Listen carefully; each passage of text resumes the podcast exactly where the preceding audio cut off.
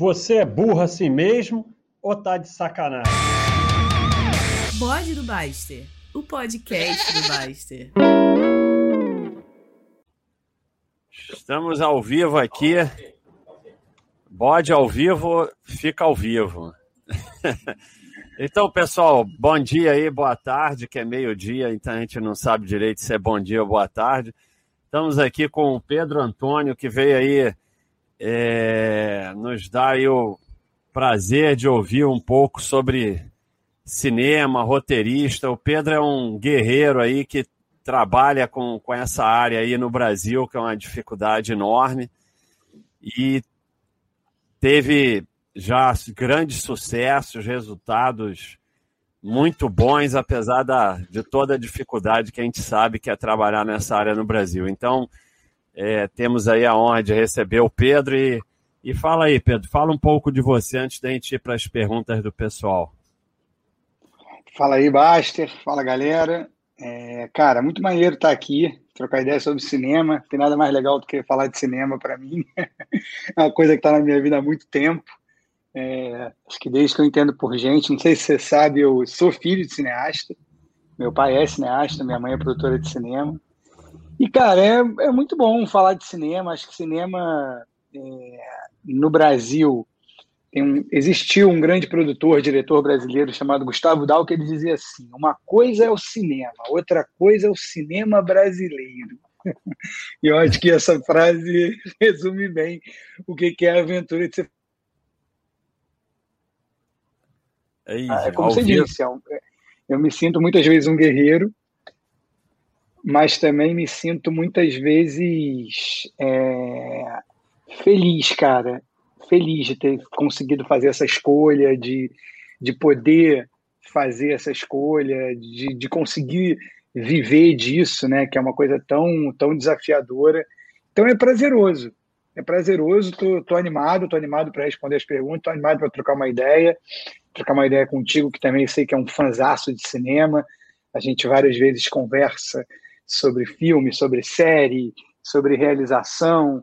E eu vejo que você, além de um grande conhecedor de ser um cinéfilo, você também é um cara que está sempre interessado em saber mais. Então, acho que o que eu puder contribuir, o que tiver minha altura aqui no papo, eu vou contribuir, vou falar o que eu sei e dividir aí com a galera da, da Baster.com.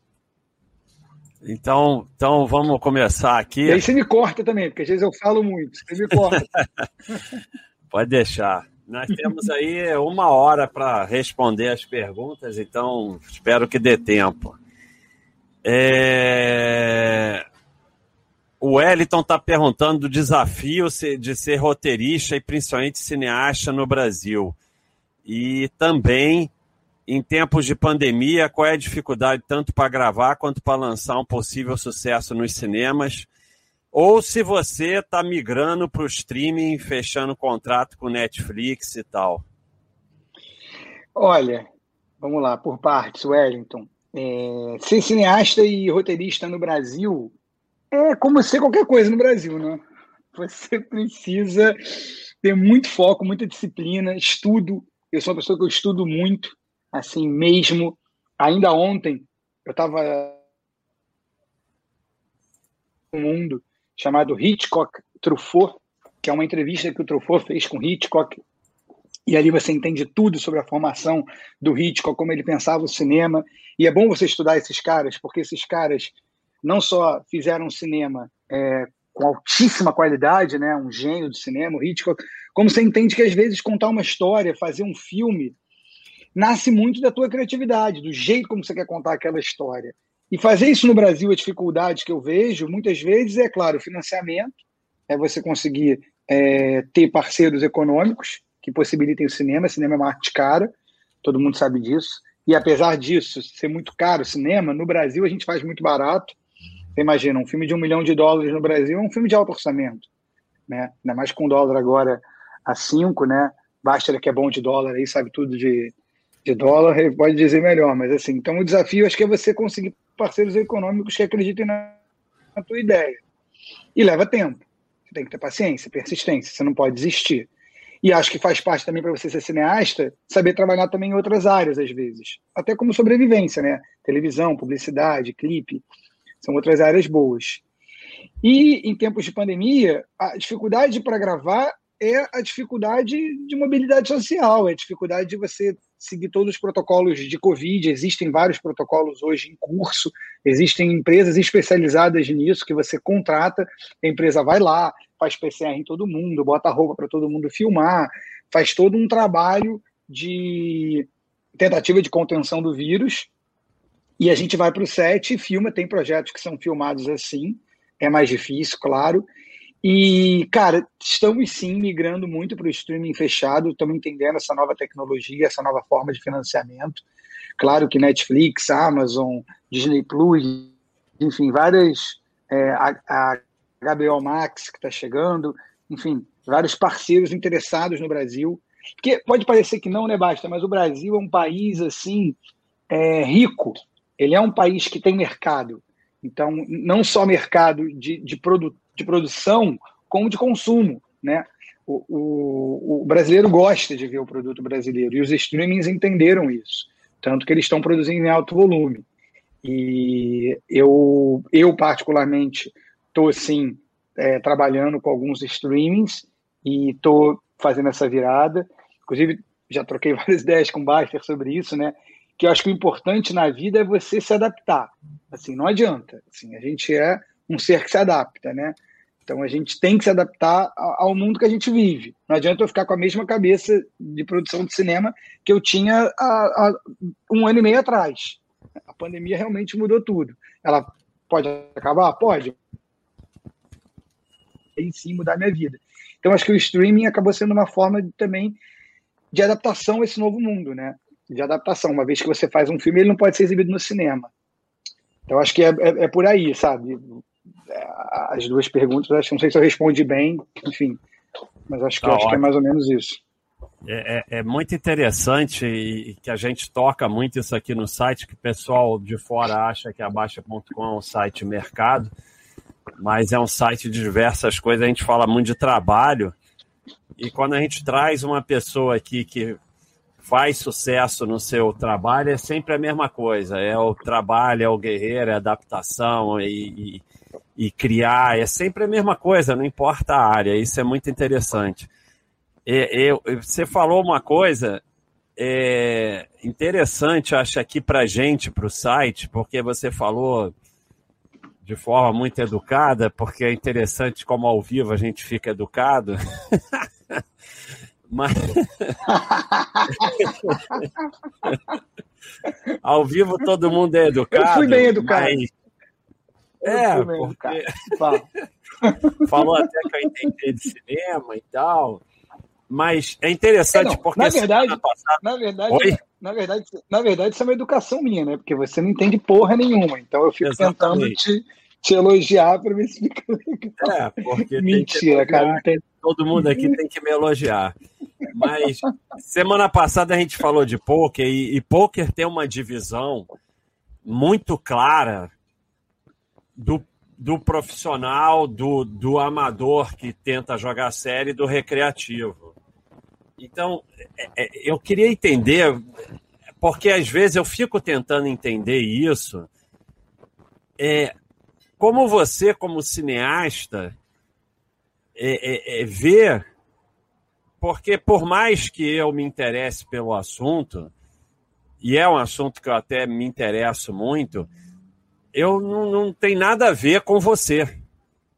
É, é, é uma coisa totalmente diferente, um mundo totalmente diferente. Como é que é essa coisa do, do, do amador, ou até do, desse pessoal que, diferente de mim, eu não chego a isso, mas tem um pessoal que é cinéfilo mesmo e que sabe tudo e que. E, como é que é isso em relação ao cineasta? Como é que é a tua visão totalmente diferente do cinema? Às vezes, quando a gente está conversando, você traz uma visão que não tem nada a ver. Eu não vejo nada disso num filme que você vê, entendeu? É. Como é que é essa então, diferença? Cara, essa pergunta é uma pergunta bem, bem boa e bem ampla. É, eu acho assim, a cinefilia ela é diferente diferente da realização cinematográfica. Isso, claro, óbvio, né? Por exemplo, você pode ser um, um, grande historiador da arte, conhecer tudo de pintura, mas não saber pintar um quadro. Então, eu acho que isso aí são, são coisas realmente diferentes. Assim. Você fazer um filme, você precisa de conhecimento técnico. Cinema é uma arte muito técnica. Você precisa conhecer, por exemplo, de lente. Vocês têm a teleobjetiva e as macro. É, existe uma divisão de angulação de câmera, de angulação de lente na câmera.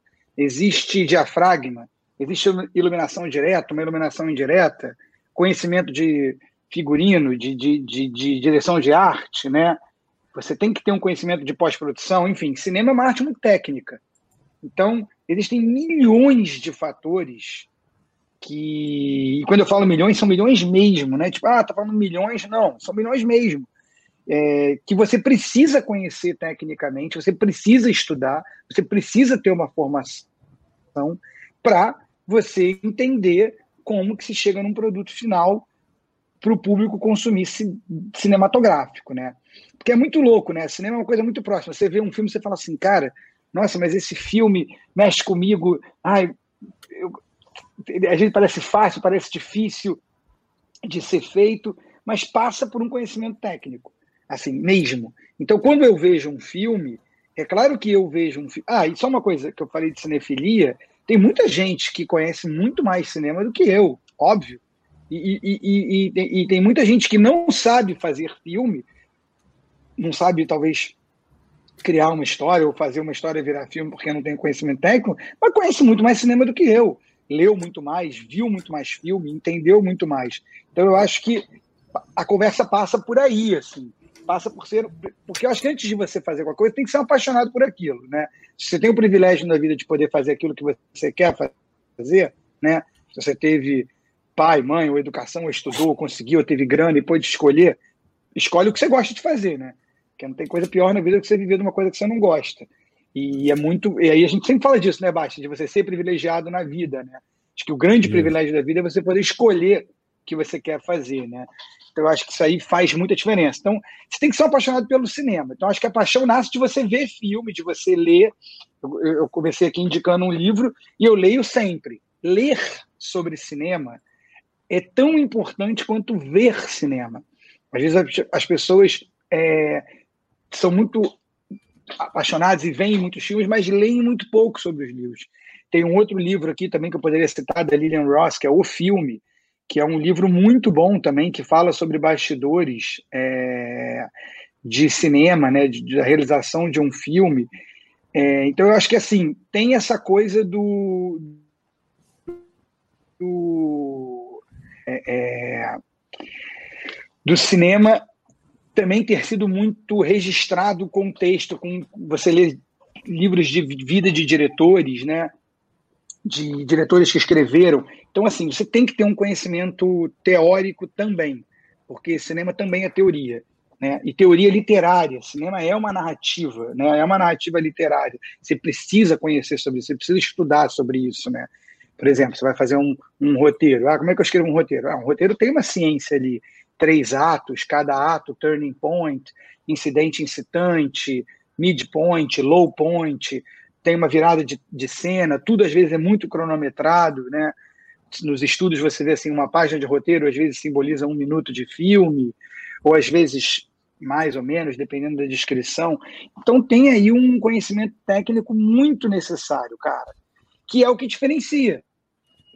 É coisa e, você e vai falar você... uma coisa sobre o filme, porque eu tenho um conhecimento ali na maneira como o filme é feito, né? Fala. Você, como diretor, tem que saber, porque você falou da câmera, do figurino. É, tem uma pessoa para cada coisa dessa ou você tem que saber tudo isso? Cara, tem uma pessoa para cada coisa dessa, mas você tem que saber. Eu, olha só, vou tá, falar de mim. assim. Eu tenho, com o tempo e com experiência, melhorado muito nesse quesito.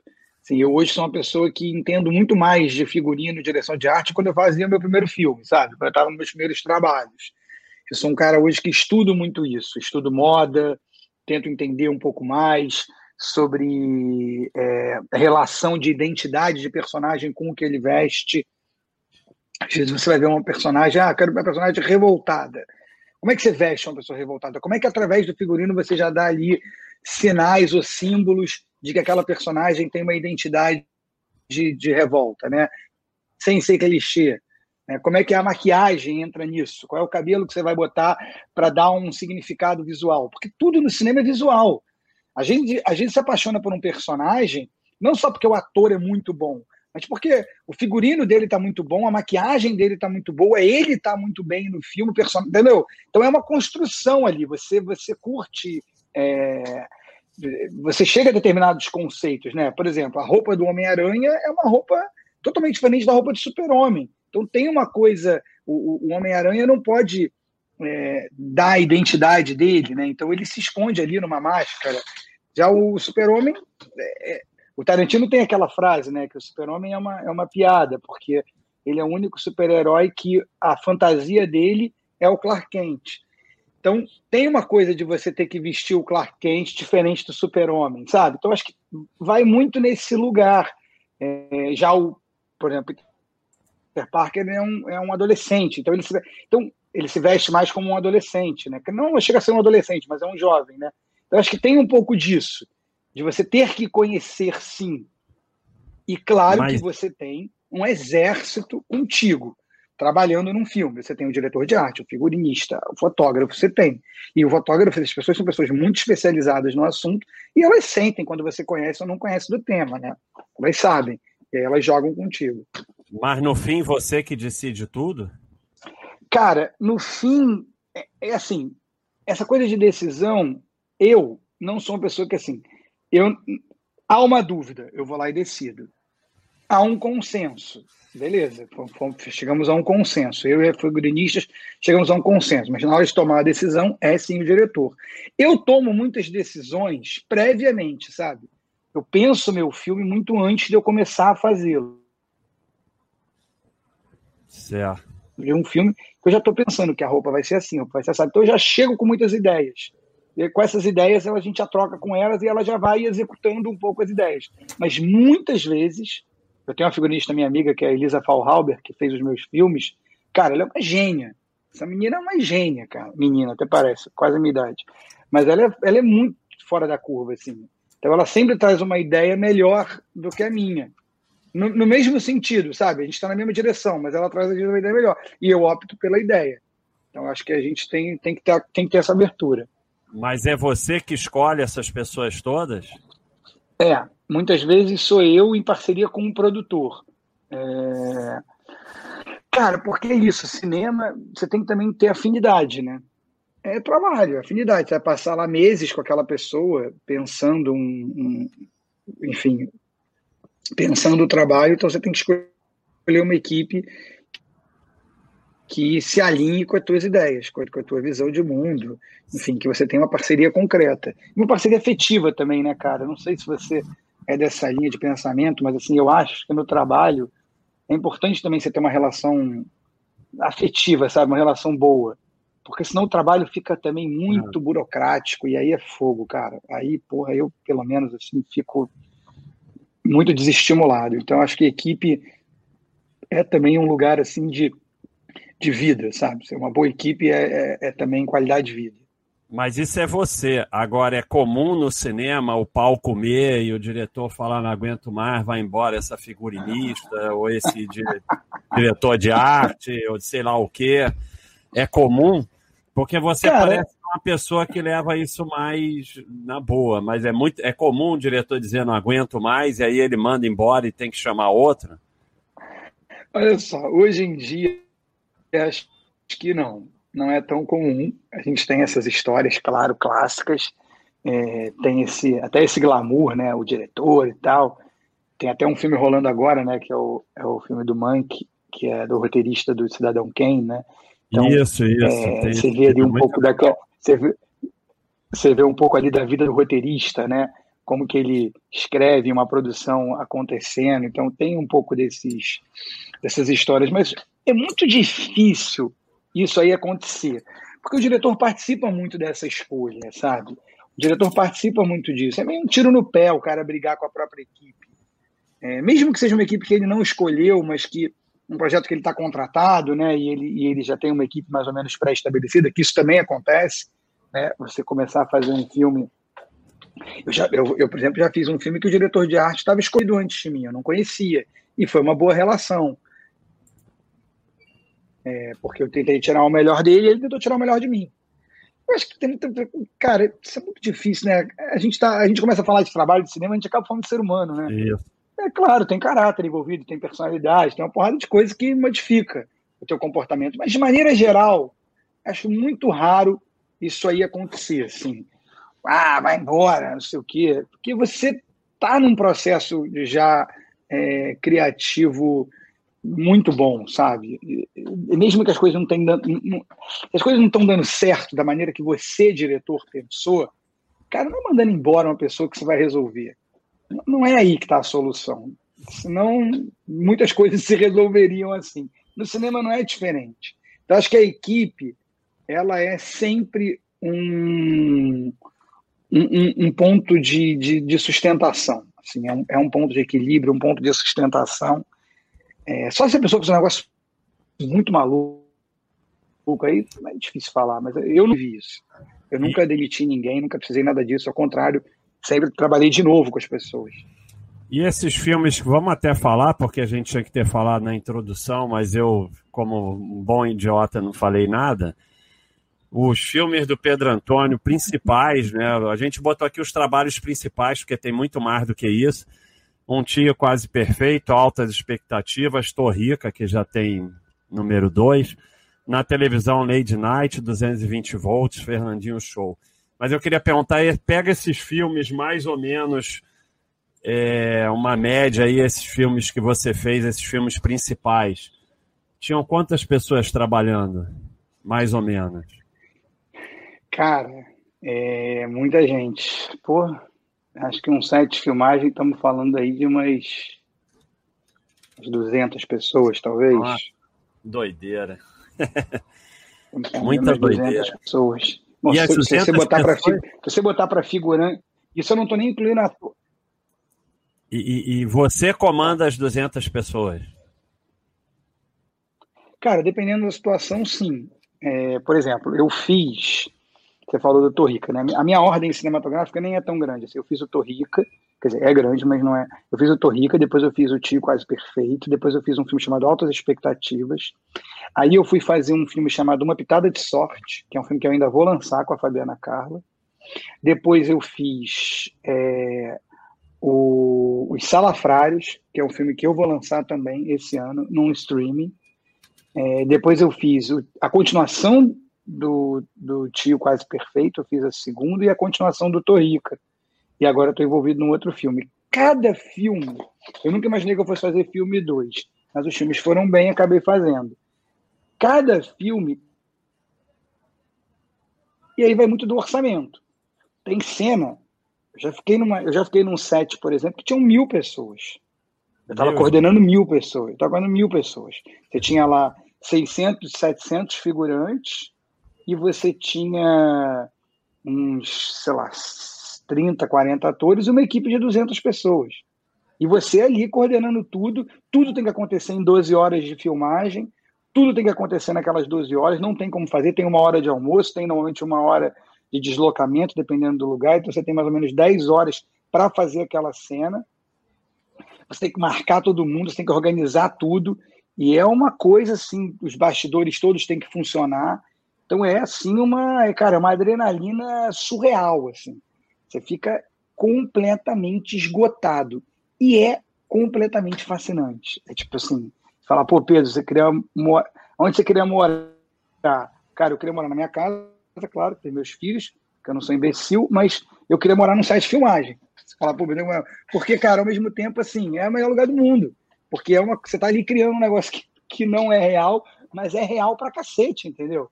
E é muita gente, basta, é muita gente. Às vezes você olha não. e fala assim, cara, na hora do almoço, assim, você olha, você vê aquela galera, você fala, caralho, nossa senhora, é muita gente, cara, é uma não doideira. Quero, não, não, quero mais ser cineasta, não, obrigado.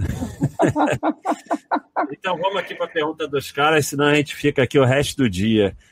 Ah. Lucas, como cineasta, como avalia o fato do Brasil nunca ter ganho um Oscar? Cara, eu, eu, eu, pessoalmente não dou a mínima para isso, mas realmente eu acho que deve ter uma importância, né? Não, tem. Tem. É Copa do Mundo, né? Assim, o Oscar é o prêmio da indústria do cinema americano. Não é, ele não é o prêmio do cinema mundial. Ele é o prêmio da indústria americana, que é uma indústria do mundo. Então tem várias é, coisas que explicam por que o Brasil nunca ganhou o Oscar. A gente já ganhou a Palma de Ouro em Cannes, que é um prêmio maravilhoso. Talvez, assim, cinematograficamente tem um peso fortíssimo, né? O Glauber Rocha ganhou o melhor diretor em Cannes, isso é muito expressivo. A gente já bateu na trave algumas vezes, né, para o Oscar. A gente quase ganhou ali com o Central do Brasil, a gente quase ganhou com o Quatrilho. É, então, acho que assim, o, o, Brasil ele, ele ensaia esse. É, é, é assim, como é que eu avalio? Eu avalio, olha, eu avalio da seguinte maneira: eu avalio que o Brasil precisa é, ganhar sempre o maior número possível de coisa para a gente terminar um pouquinho do pequeno complexo que ainda temos de vira-lata e para entender, talvez assim, para a população que não vive o dia a dia do cinema, que, cara, ganhamos o Oscar na Copa do Mundo, isso é bom, da mídia, isso é uma coisa que funciona muito bem. Eu não acho que seja assim um, um problema. Não é um problema não ter ganhado um Oscar. E também não sei se o dia que ganhar vai ser o melhor filme brasileiro que já existiu, sabe assim? Ah, o melhor filme é o que ganhou o Oscar. Não necessariamente. Tem filmes geniais na história do Brasil que não ganharam Oscar, que nunca ganharam nenhum prêmio. E não deixam de ser geniais por isso, né? Então eu não acho que seja uma coisa ruim não ter ganhado um Oscar. Acho que vamos ganhar, em breve. Tenho uma sensação que em breve ganharemos, assim. Porque acho que também a própria indústria americana está com um olhar mais generoso para o estrangeiro. Vídeo é, Parasita, né, Basta? Ano passado, o Parasita é, porra, o, o, grande exemplo, assim, de um pouco mudança até de paradigma na maneira de premiar. Então, eu acho que a gente vai, a gente vai chegar lá. Então, vamos aqui, o, Watchbiri. Minha pergunta é sobre quantos respondi, streams... Não sei, essa acho que eu respondi meio mal. Não, respondeu bem. Fica tranquilo. Então, você... Olha, só de estar tá respondendo já tá bom, porque quando sou eu não respondo nada. o pessoal já vai ficar feliz de ter resposta objetiva e séria de alguém que entende do assunto. Eles estão acostumados com um idiota aqui falando qualquer coisa. E eu falo do, da moto que passa na rua, eu largo isso aqui no meio, vou embora, depois ele volta, eu esqueço do que eu estava falando. Então, tá respondendo muito bem.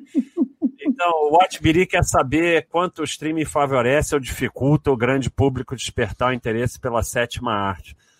Os cinemas, tal como são, contribuem menos ou mais para apreciar um filme na forma artística que foi pensado e produzido. É, fale, é, fale sobre essas duas formas de consumo dessa arte importante. Cara, eu acho que ele está falando assim, a experiência de você entrar numa sala de cinema, né, que é. que começa ali, sei lá, lá, lá, no início do século né, passado. Essa experiência, você entrar numa sala de cinema, você vê até hoje a pessoa fala assim, ah, porque entraram numa sala e aí tinha a famosa cena do trem dos irmãos Melé, que as pessoas tinham achando que o trem ia sair da tela. Enfim, hoje realmente as imagens saem da tela com o 3D. Essa experiência é única. Eu acho que essa experiência é uma experiência assim, pô, você tá ali com dezenas, centenas, pessoas ali vendo um filme é quase como assim eu, né? Pode ser uma visão, pô, uma visão muito lúdica. É, eu acho que é um portal assim da, da, da fantasia mesmo, de você desconectar da realidade e, cara, usufruir. Eu, por exemplo, forço muito a barra, não pego o celular, não. Só se é ruim pra cacete, aí eu,